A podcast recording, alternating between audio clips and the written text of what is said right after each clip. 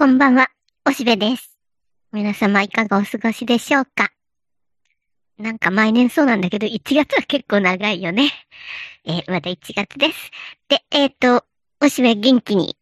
バタバタと相変わらず忙しく動き回っています。ただなんかね、旧ツイッターなど見てたり、テレビを見たりしても、まあほとんどチラチラとしか見ないけれども、それでも、ああ、なんか世の中悪い方にばっかり進んでるっていう感じでゾワンとなることになっちゃうので、もうそういうのから目をそらし、スマホのゲームをしたり、勉強したり、本を読んだり、楽しく過ごしております。世の中から目を背けがち。で、それにネットでね、動画を見ることも多ございまして、で、うん、一度見たものなのにもう一度繰り返し見ちゃうようなことがとても多くてね、昔の水戸黄門ばっかりを見ていた年寄りを笑えません。で、えー連続ドラマなんかをね、もう一度最初から詳しく見ると、改めて細かいとこが見えたりします。でね、そんな中でやっぱり、本当に、こう、最近の傾向というかな、そういうのを、こう感じるのは、転生ものが多いと思わない？皆さん？うんと、アニメなんかもうほとんどそうだしね、転生したらこうなったとか、うん、もう転生して次のようになったら頑張るみたいなものがすごく多くて、で、それにその中で非常に、えっ、と、ドラマで良質なものとして、あの、安藤桜さんがやってた、ブラッシュアップライフというのが、あの、バカルディさんが脚本なさってとてもよくできている面白いドラマがあったね。で、それは今ネットフリックスとかで、えーいつでも見られるんだけども、それを見たりとかね、こう、人生何回目か、みたいな話です。えー一度、交通事故でうっかり死んでも、ふっと、えー生き返ることができるというような、えーそういう話ですね。で、えーもちろんこういうのっていうのは、いくらでも想像力の中で昔からあったことだよね。えー演劇とか文学とかでずっと長く使われてきた、こう、こうでなかったら人生はこうであっただろうか、とか、えー一応この人生はこう終わってしまうけれども、来世はこうかな、みたいな、そういうのっていうのは、こう、とても楽しめる娯楽の一つの分野だね。で、それが、えー映像文化が始まって、映画なんかになると、一段とリアルに、こう、繰り返し見ることができる。そういう装置として、すごく映画っていうのは楽しまれてきたので、バックトゥーザフューチャーみたいな感じとか、あと、えっと、アニメでもオン・ユア・マークとかね、宮崎駿、えー監督が、チャギアン・ダスカのオン・ユア・マークという曲につけたアニメがものすごくてね、あの、まあ、これはニーチェの英語回帰を表しているという解説もあるぐらい。で、えー解説を聞きたくなる動画でありますし、いっぱい実際、岡田敏夫まで行かなくてもいろいろ解説されているものでございます。で、だから、ああ、この世ではこうなってしまっているけれども、また繰り返しやるとしたら、こういうふうに改善しようと、少しでも良い方向を向かっ、に向かっていけば、来世はいいかも、みたいな。それが、まあなんか、えー運命は決まっていても決して無駄じゃないみたいな、そういう話っていうのがまあ非常に多い感じがする。で、そういう生まれ直しとかね、えー次の人生に期待するというような、そういうのっていうのは、あと、あの、映画では、えー古いもので素晴らしきかな人生というね、あの、キャプラ監督のやつ、あの、クリスマスにはみんなアメリカ人が見ると、松山さんが紹介している映画ですけども、あれも、そのジェームス・スチュアートが、うんこの世の人生ではこの街を出ることができない。でもそれでも生きてることは無駄じゃないみたいなことを感じさせるというような、そういうよくできた映画ですよね。で、それがさ、まああまりにもそういうものにもう慣れちゃって、映画とかでもそれを受け入れる、そういう想像力になっちゃっているので、まあ現実でもだね、なんかいろいろよくわからんことが起こるとそういうふうに考えてしまいがち。で、えっと、しばらく前のトコスピでも話したあの、えっと、ひまりちゃんというね、吉村ひまりさんという、まあ、天才ピアニストが、じゃないわ、えっと、バイオリニストがいるね。で、まあ、動画も続々と出てるけれども、うーん、ほんと不思議な感じがする。あの子がソロで、こう、オーケストラで、えーバイオリンコンチェルトをこう、こう、弾いてたりすると、後ろにもたくさんの楽団員の方々いらして、で、その、おじさんたちやおばさんたちが一生懸命弾いてる。で、その人たちは長年苦労してその地位を得て、そして N 教に入っておられるわけでしょ？で、それが、なんかひまりちゃんなんて、だって、えっ、ー、と、2011年6月生まれだよ。あの震災より後に生まれてるわけだな。で、そのひまりちゃんがソロですごい演奏するわけでしょ？で、これ一体何が起きてるんだろう？って思っちゃうよね。で、そういうパガニーなんかをさ、ビャーって弾いてて、で、まあ、喝采を浴びているわけだ。で、その時にこうなんか頭がバグるっていうかね、そういう時にこのひまりちゃんって、これ人生何回目なんだろう ?7 回目ぐらいかなって思っちゃうよ。なんかそういうふうに考える癖がついちゃってるっていうか、あまりにもなんか、えー、熟練した人とか天才みたいなのを見ると、何回目かで今ここに成功を収めてんのかなって思いがちなほど、本当にひまりちゃんはなんか、よくわからん。何が起こってんのか。で、えー、翻って、この、えー、平平ボンボンの、えー、おしべだな。で、それは、うーん、こう、毎日毎日ドーリンゴでドイツ語とかやってんだよ。かなりの時間をかけているよ。で、そんなのをやってね、本当にまあでも、こう、えー、薄皮を剥ぐようにの逆さま、えー、薄皮をかぶせるように少しずつドイツ語はそれは上達しているさ。こう、単語力も増えてきているさ。で、えー、どんどん進んでいるよ。でも、それはね、もうね、この本世ではね、それを使うことはないだろうね。なんか、このぐらいの実力がもっと、二十歳ぐらいの時にあれば、もっとちゃんと留学できたのにな、とか思うよ。だから、来世では今の記憶を持ったままだったら、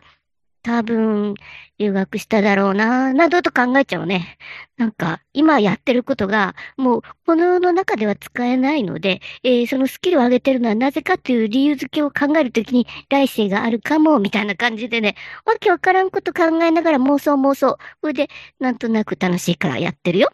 あの、やっぱり、少しでもドイツ語が聞こえたり、えー、喋れたりするってことは楽しいからね。なんかそんなんだ。で、他にもね、いろいろもうちょっと時間があったら、これやりたいなと、僕ね、お習字やっぱりしたいんだね。ゆっくりとこう、お習字をしっかり練習して、で、思いっきり好きな字を書きたいって思うし、あと、本当は要塞なんかもきちんとやりたい。なんかあの、えー、テレビであるよね。あの、ソーイングの、あの、基礎、基礎ものなんか見てると、あ、いいなと思って。で、ゆっくり洋裁とか和裁とかやりたいなって思うんだけど、でもそれも、まあもう来世のことかな。来世はやろうかなって思ったりする。所詮やっぱりその時間が今ないとか、心に余裕がないみたいな時に、うん、来世に丸投げするな。そんな風に思っちゃう。で、これは一体何ぞそれは目の前が地獄だからなのだ。多分。で、なんか、その震災がまた起きそうなんだろ？名古屋あたりも危ないさ。フォッサマグナが危ういとか、あと富士山の雪が今年はすぐ消えちゃってなんかマグマが動いてんじゃないかとか、いろいろ、こう、不吉な噂ははびこっているし、だからなんか、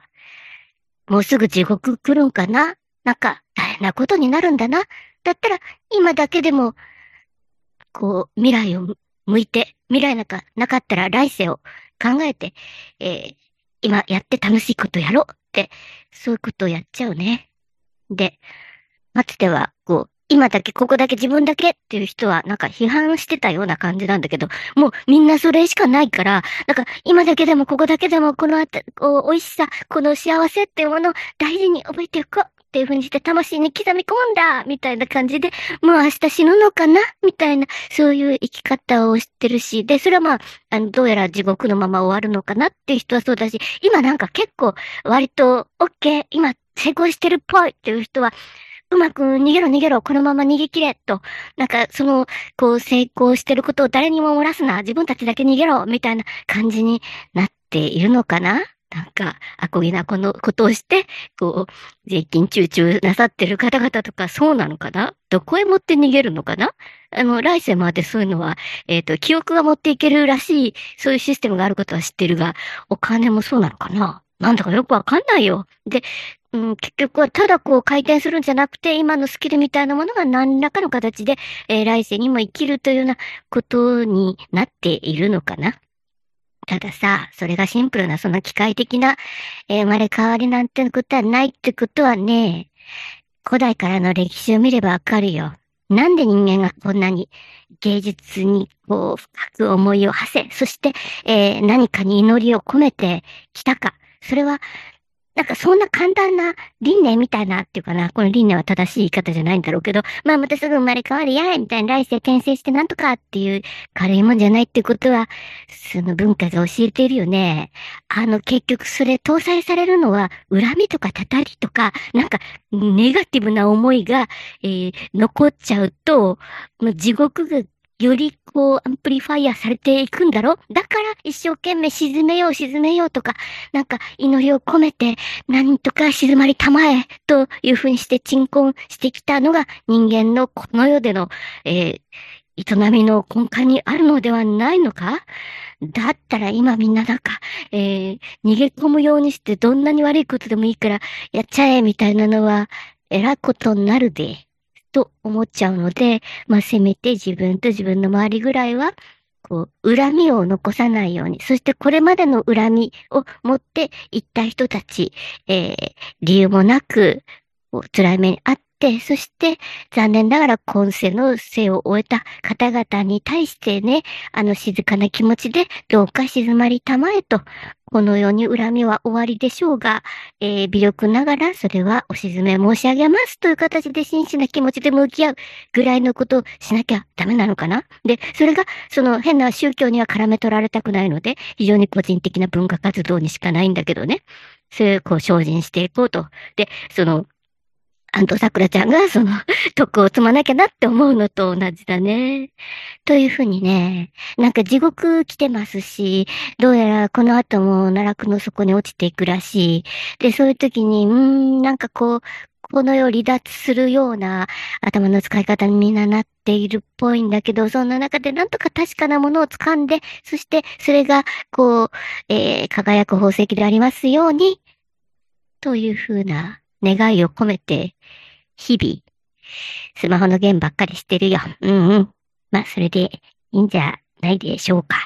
というわけで。で、あの、相変わらずおしべは食いしん坊だから、うん、今もなんかいろいろちょっと調べてたのは、僕ね、えっと、名古屋市の中川区でやってる白菜の白ちゃんっていうのは応援してんだね。で、その白ちゃんのを使ったお店とかに行ってスタンプをしてもらうと、バーミキュラが当たるらしい。で、バーミキュラもう持ってんだけどな。うん、だけどまあ、白ちゃん応援してるので、皆さんも、あの、白ちゃん知ってるかな？あのね、緑色の顔の変なゆるキャラいるよ？白ちゃんね、可愛いんだかどうだかよくわかんないんだけど、ゆるキャラ選手権ではすごく回だったらしいんだけど、無理もない。この様相では。なんか顔色悪い感じになってんだけど、でも、えっと、中川区の白ちゃんってのは美味しいよ。原種の白菜なんだ。うーん、というようなことを応援したりして、えー、白ちゃんの催しがもうすぐ終わるんでね、ちょっと1月中なので、なんか白菜の白ちゃんを使ったお料理を食べに行ってみようかな、などと思っています。というわけで、えー、みんなも白ちゃんでググってみたら、一生懸命そういう布教活動してる方々がいらっしゃいますのでね、えー、楽しんでみてください。というわけで、えー、相変わらずおしべはいろんなことを考えながら、えー、目の前のやらねばならぬことに励んでいます。では、またね。バイバイ。